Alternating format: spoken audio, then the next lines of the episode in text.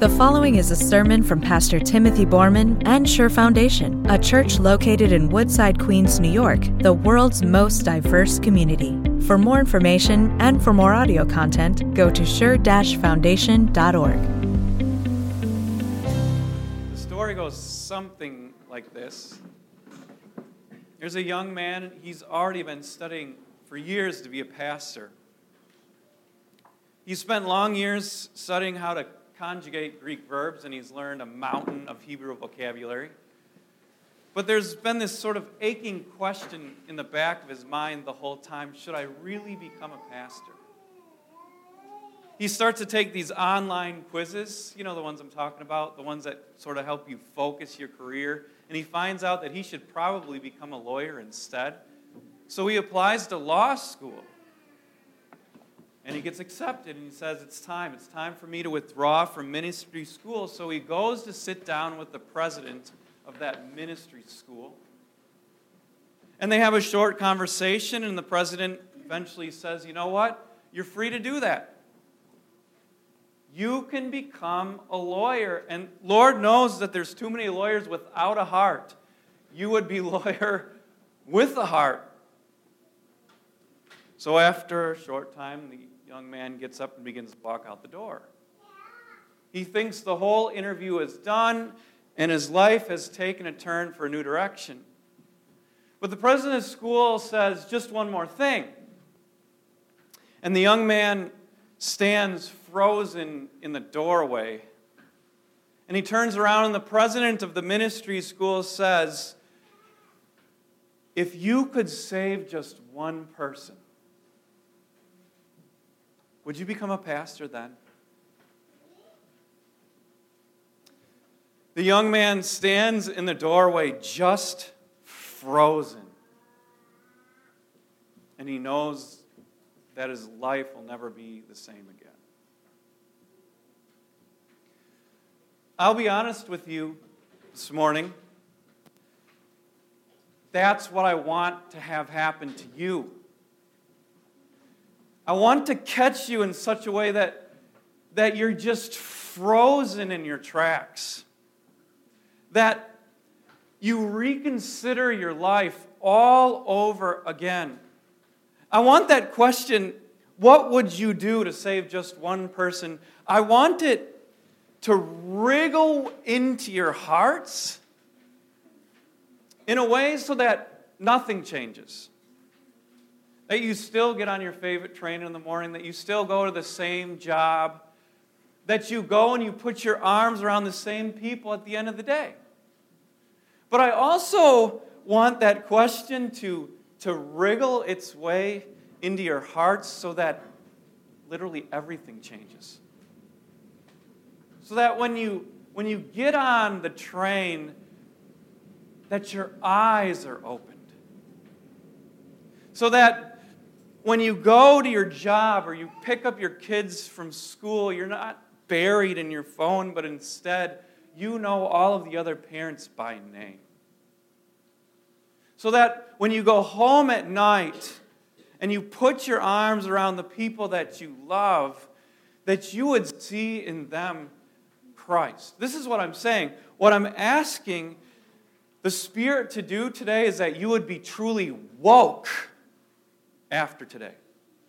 That you would go about your life with renewed purpose as you ask that question what would you do to save just one purpose? And the Apostle Paul is going to answer that question for himself, but also for you. Listen to what he says. This is on page 9 in your bulletins. I'm going to read that for you now. For when I preach the gospel, I cannot boast, since I am compelled to preach. Woe to me if I do not preach. If I preach voluntarily, I have a reward. If not voluntarily, I'm simply discharging the trust committed to me. What then is my reward? Just this that in preaching the gospel, I may offer it free of charge, and so not make full rights use of my rights as a preacher of the gospel. though I am free and belong to no one. I have made myself a slave to everyone to win as many as possible. To the Jews, I became like a Jew, to win the Jews. To those under the law, I became like one under the law, though I myself am not under the law, so as to win those under the law. To those not having the law, I became like one not having the law, though I am not free from God's law, but I am under Christ's law, so as to win those not having the law. To the weak, I became weak, to win the weak. I have become all things to all people, so that by all possible means I might save some.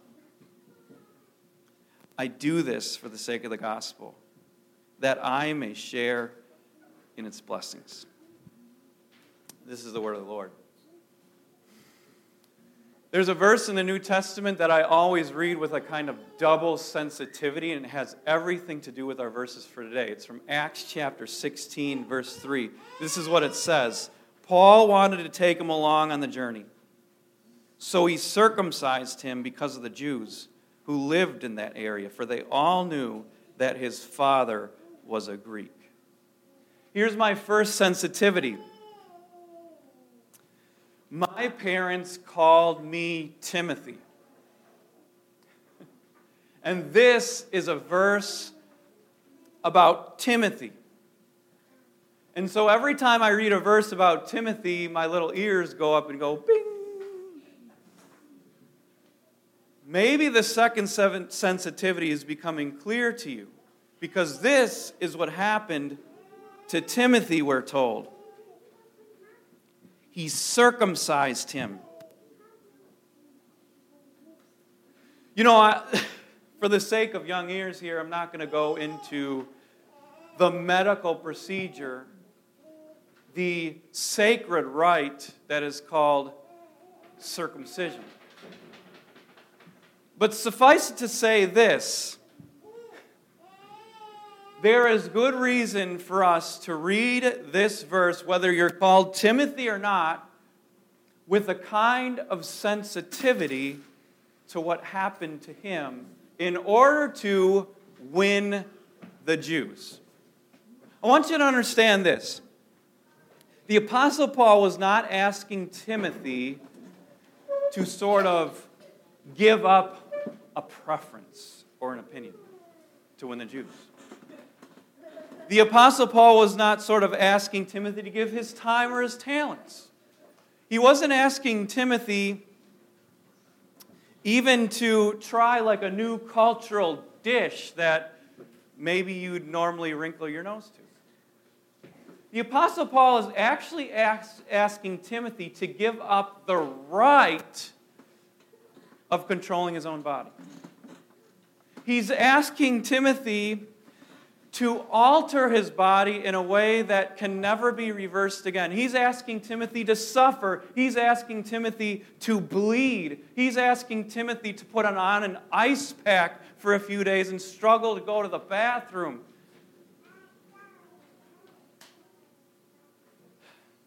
And in doing so, the Apostle Paul has begun to answer our question what would you do to become like the Jews, to win the Jews? He says, Well, I'd ask you to alter your body. He says, Well, I'd ask you to bleed. I'd ask you to give up rights for the sake of somebody else. I would ask you to become all things for all people so that all, by all possible means you might save even just one. And I want you to think about that for a second. Who does that? Who, who gives up a good career as a lawyer to become a pastor? Who after having been freed from slavery, who returns to slavery to everyone. And, and who in their right mind would would alter their body because of the religious opinion of somebody else. Who does that? And, and who, who holds democratic values, political views, would become like a Republican? And, and who, who is a Republican at heart would, would become like a Democrat? And, and who, who would become a Hispanohablante when they're a gringo? And, and, and why would a, a gringo become a Hispanohablante? And we could go on and on and on. Who would give up their freedom to indulge themselves so that they would have the freedom to indulge everybody else? Who does that? God does. I heard it out there. It's amazing if you think about it. Who in their right mind would respond to the rebellion of Adam and Eve with a promise to save? And, and who would see human arrogance like at the Tower of, of Babel and respond to it by giving the promise of the seed of Abram. Who would see human depravity at, at its worst before the flood and respond to it with a plan to save humanity and then seal it with a rainbow in the sky? Who does that? God does. To gain just one. Who, who sees the sinner and the rebellion of the sinner and says, I will give my life for them? I will be circumcised. I will be nailed to a cross just to save one. Who, who decides at great cost, at great cost, to send families far from their family to a place called New York City to live there for 10 years? Who send someone all the way from Washington, all the way to New York City, so that there could be someone who stands here and says, God loves you and he will never quit on you. Who does that? God does. And he does it for you at great expense to himself. And so I want to say this to you this morning. Dear saved one, dear gained one, what would you do to save just one? It's that question again, right? I, I, hope you've been, I hope you've been frozen in the doorway this whole time. But now, like a good game of freeze tag, I want to unfreeze you so that you can walk out this door in a few minutes. And I hope that this question changes nothing about your life. But I also hope that it changes everything. I hope that you are truly woke now to your purpose. I hope that Sunday school teachers would see the value in what they are doing what would you do to save just one little lamb?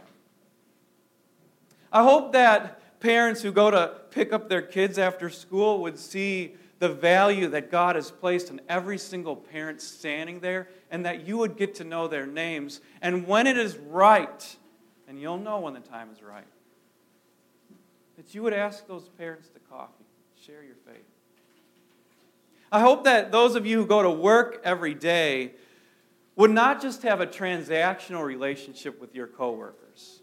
In other words, using them for what you need to get done. I hope instead that you would have a relational relationship with them. And that one day, maybe over mudslides at 5 p.m. during happy hour, that you would have the opportunity to share your faith with them. I hope that this changes nothing about your life, but I hope that it changes everything. Because here's the thing in moments that seem so ordinary, in moments that can seem so boring, you can become what Jesus already is to you. You can become a Savior. Think of that. That's what the Apostle Paul says is happening here. You can save not just one, but one by one by one, you can save some. And in doing so, you become all things for all people, so that by all possible means, you might save some. Will you pray with me?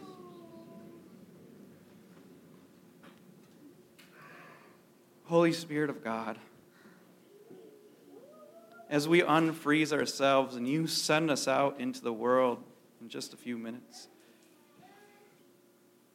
help us to see our lives all new again. Wake us to those who need to hear your saving gospel. Send us and use us. Make us your saviors to a dying world. In your name, Jesus, we pray it. Amen.